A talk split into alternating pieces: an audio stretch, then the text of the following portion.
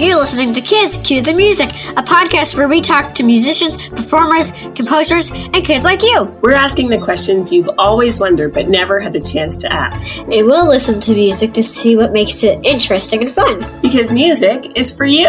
I'm your host, Darlene. And I'm your host, Rebecca Lane, Director of Upper Beaches Music School. Let's cue the music.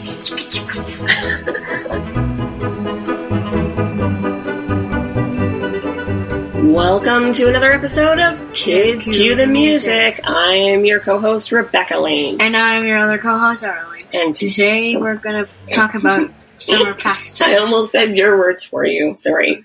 Yeah, we're going to talk about summer practicing today because summer practicing is kind of a weird thing. Like lots of students ask questions when the summer is getting closer, like, should I be practicing over the summer? Can I take the summer off? And some parents who want their kids to practice all summer long are thinking like, should we take our instrument with with us when we go on vacation? Should we get up early every morning and practice before we go to play? How should we approach practicing in the summer and should we do it is the question. Yes, we are going to talk about three options for summer practicing and which ones we think will work best for you. Yes. so let's dive in with option number one.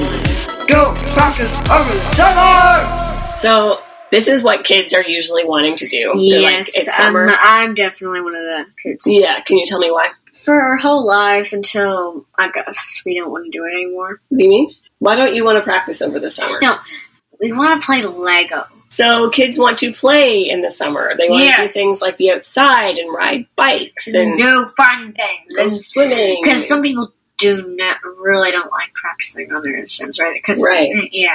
so but I apologize if you are one of the people who like practicing. well, I mean, Well, just- it's break. We did just do a whole episode on 10 ways to make practicing more fun. So you can go and listen to that if you think that you're one of the people who doesn't enjoy practicing. But most people, even if they do enjoy practicing, are looking forward to taking some time off Well, over the if- summer. So not practicing over the summer is option number one, and it is an option. You can take the summer off. Here's why I don't think it's the best choice for you if you don't practice over the summer. All summer long, so that's 10 weeks probably of not playing your instrument, not practicing. When you come back to practicing in September, how is it going to feel? It's gonna feel bad. It's going to feel not great. Your instrument's going to be upset with you. So, not practicing over the summer is not my first choice for you because I think you'll have an even harder time when you do return to practicing. You won't feel very good about the way that you're playing. Do you have anything to add to that, Sarah? Nope. Let's move on to Option number two. practice now and then. So that means sometimes you practice and sometimes you do not. So maybe you have a day where you feel like sitting down at the piano and playing a little bit, If you play the piano, and then the next day, yeah, and then the next day you don't feel like practicing, so you don't play. And then you practice for a day, and then you don't practice for a week, and then you practice for a day, and then you don't practice for two weeks. And then suddenly it's the end of the summer, and you've practiced like five or six times, and that's it. What do you think about this, Sarah? Do you think this is a good option? Well, it would be better for. I mean, if you play violin or something that goes in a case that gets really that sometimes that you have to tune, right? Like any instrument really with strings, but not including a piano because I know the piano has strings, right? Yeah. It's better for your for your instrument, right? Because like then at least they don't get. At least you're tuning it every now and then. Well, yes. Yeah. So well, your instrument kind of feels like a bear in yeah in option one. It's like a bear, like because it hibernates. if you don't practice, that's a good analogy actually. If you don't practice at all over the summer, it's kind of like your instrument is a bear going into hibernation for the winter. And In fact, my bears don't. right, so I mean, They they never. it comes out of hibernation feeling very grumpy. Did you know that bears come out of hibernation feeling very grumpy because Well- they're hungry? My bears don't. Your stuffy bears? Yeah, Interesting. because they don't hibernate. Exactly. Well, I mean, Okay. they, they do every night.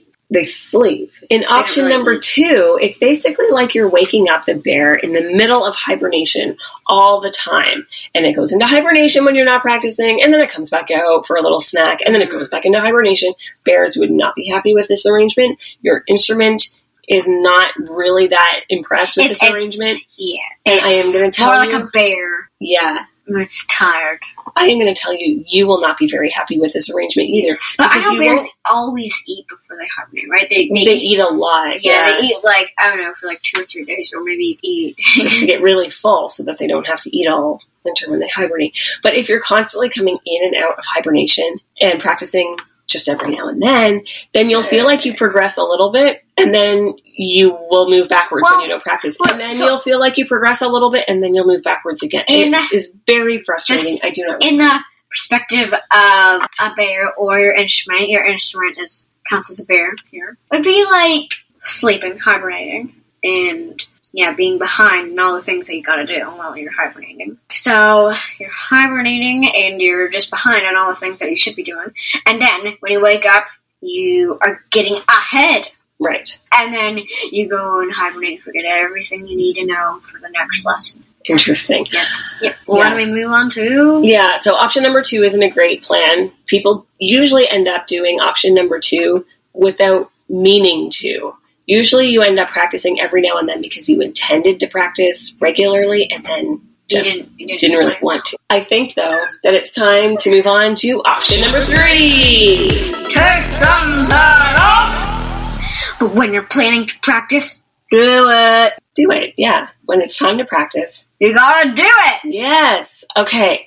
So this is the best option because I think that everyone deserves some time off in the summer. Like you really should take some time off. If you're going on vacation, you don't need to take your violin with you or You- your instrument with you. yeah. I don't take my violin with me when I go on vacation. No. Do you take yours, Zara? No, I am like, I don't take my eye. Boy, you a silly mood today.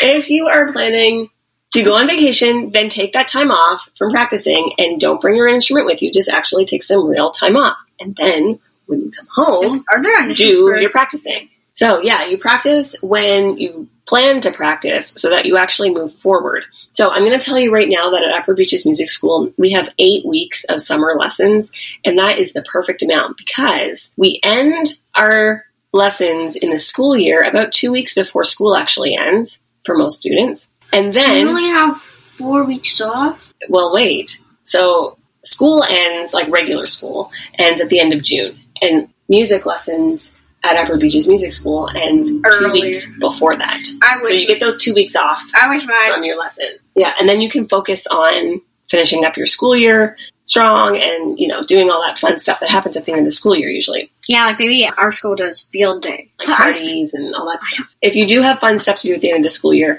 we don't have lessons those last two weeks of school so that you have time to do it. But then we start lessons up in July and we have eight weeks of lessons. Usually it's four in July and then four in August. And then you have two more weeks off before school starts and before lessons for the school year start up again. So you have eight weeks of lessons, but you have like, I don't know, probably 10 at least weeks off of school.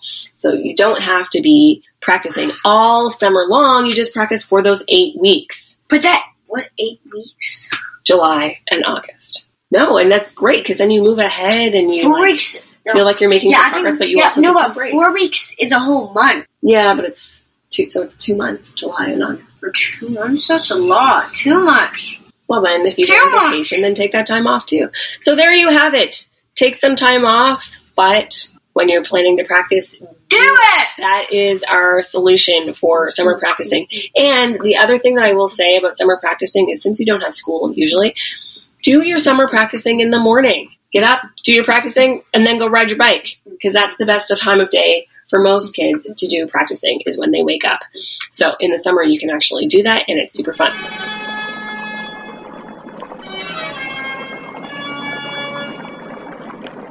This is a game where my mom, Me. her, Yeah. says an Italian word, a, a name of a composer or pasta, really. Yeah, so you get to choose if you think it's pasta or composer. And since there is no guest today, it's just Zara and I, you listening will have to say what you think it is at home as we go through our lists. Okay, the first word is oh, fregula. Regular. Fregula. I think that's a pasta or a composer. Fregula. What do you think? Um, this was Fregula. to- this was this tape was a pasta. Yeah, okay. Pasta or composer. Fregula. What do you say? Pasta. Pasta is correct. You were No, correct. no, no, let me see. Um, show the. Fragula is. are you gonna post this anywhere? So. Uh, I don't know. Ooh, that looks very interesting. It almost Looks like corn pops. What do you mean? Do you know what? corn You probably don't know what corn pops. It's kind of very unhealthy cereal. I mean, very delicious cereal. Anyway, Very unhealthy. it's not very healthy. Anyway, it looks kind of like Oh, I corn wanna have- They're yummy. Okay, next up we have the word is Paganini. Is that a pasta? I think we've done this one before because I think one of the words that we did Mm, I don't think we've done this one before. started with peg. Some of you might know what this is if you've maybe you eat a lot of pasta or you listen to a lot of Italian music. I don't know, but you might have heard of Paganini before. It's a composer. It is a composer. Paganini is a composer. Paganini was a very famous violinist who lived from 1782 to 1840. Oh, he's a cave in one of the pictures. Yeah, and he was so good at playing the violin. He was like super famous even back then, and people thought that he was like the devil magician? playing. Yeah, they thought that there was something like otherworldly happening when he was playing, and they thought it was probably the devil playing. They thought that like he was possessed by an evil spirit or something when he was No. playing because he was that good. No one had ever heard violin playing so good before. Okay, last one for pasta or composer. The word is Caccini. Is this a Oh, pasta? I forgot? Caccini is actually a composer. Oh, And there you it. I won!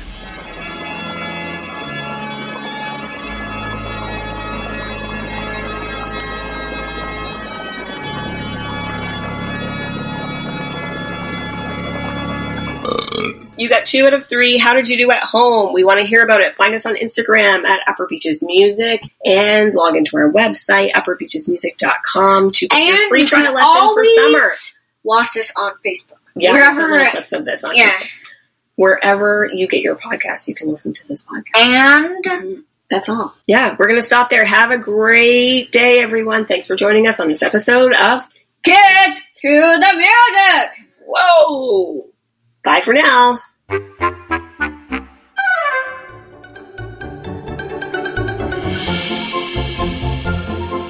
Thanks for listening to Kids Cue the Music. If you've enjoyed this episode, leave us a review. Your ratings and reviews help more people like you find our podcast. Don't forget to subscribe and share this episode with other kids you think would love it. I'm Zora Lane. And I'm Rebecca Lane. Talk to you next time on Kids, cue the music!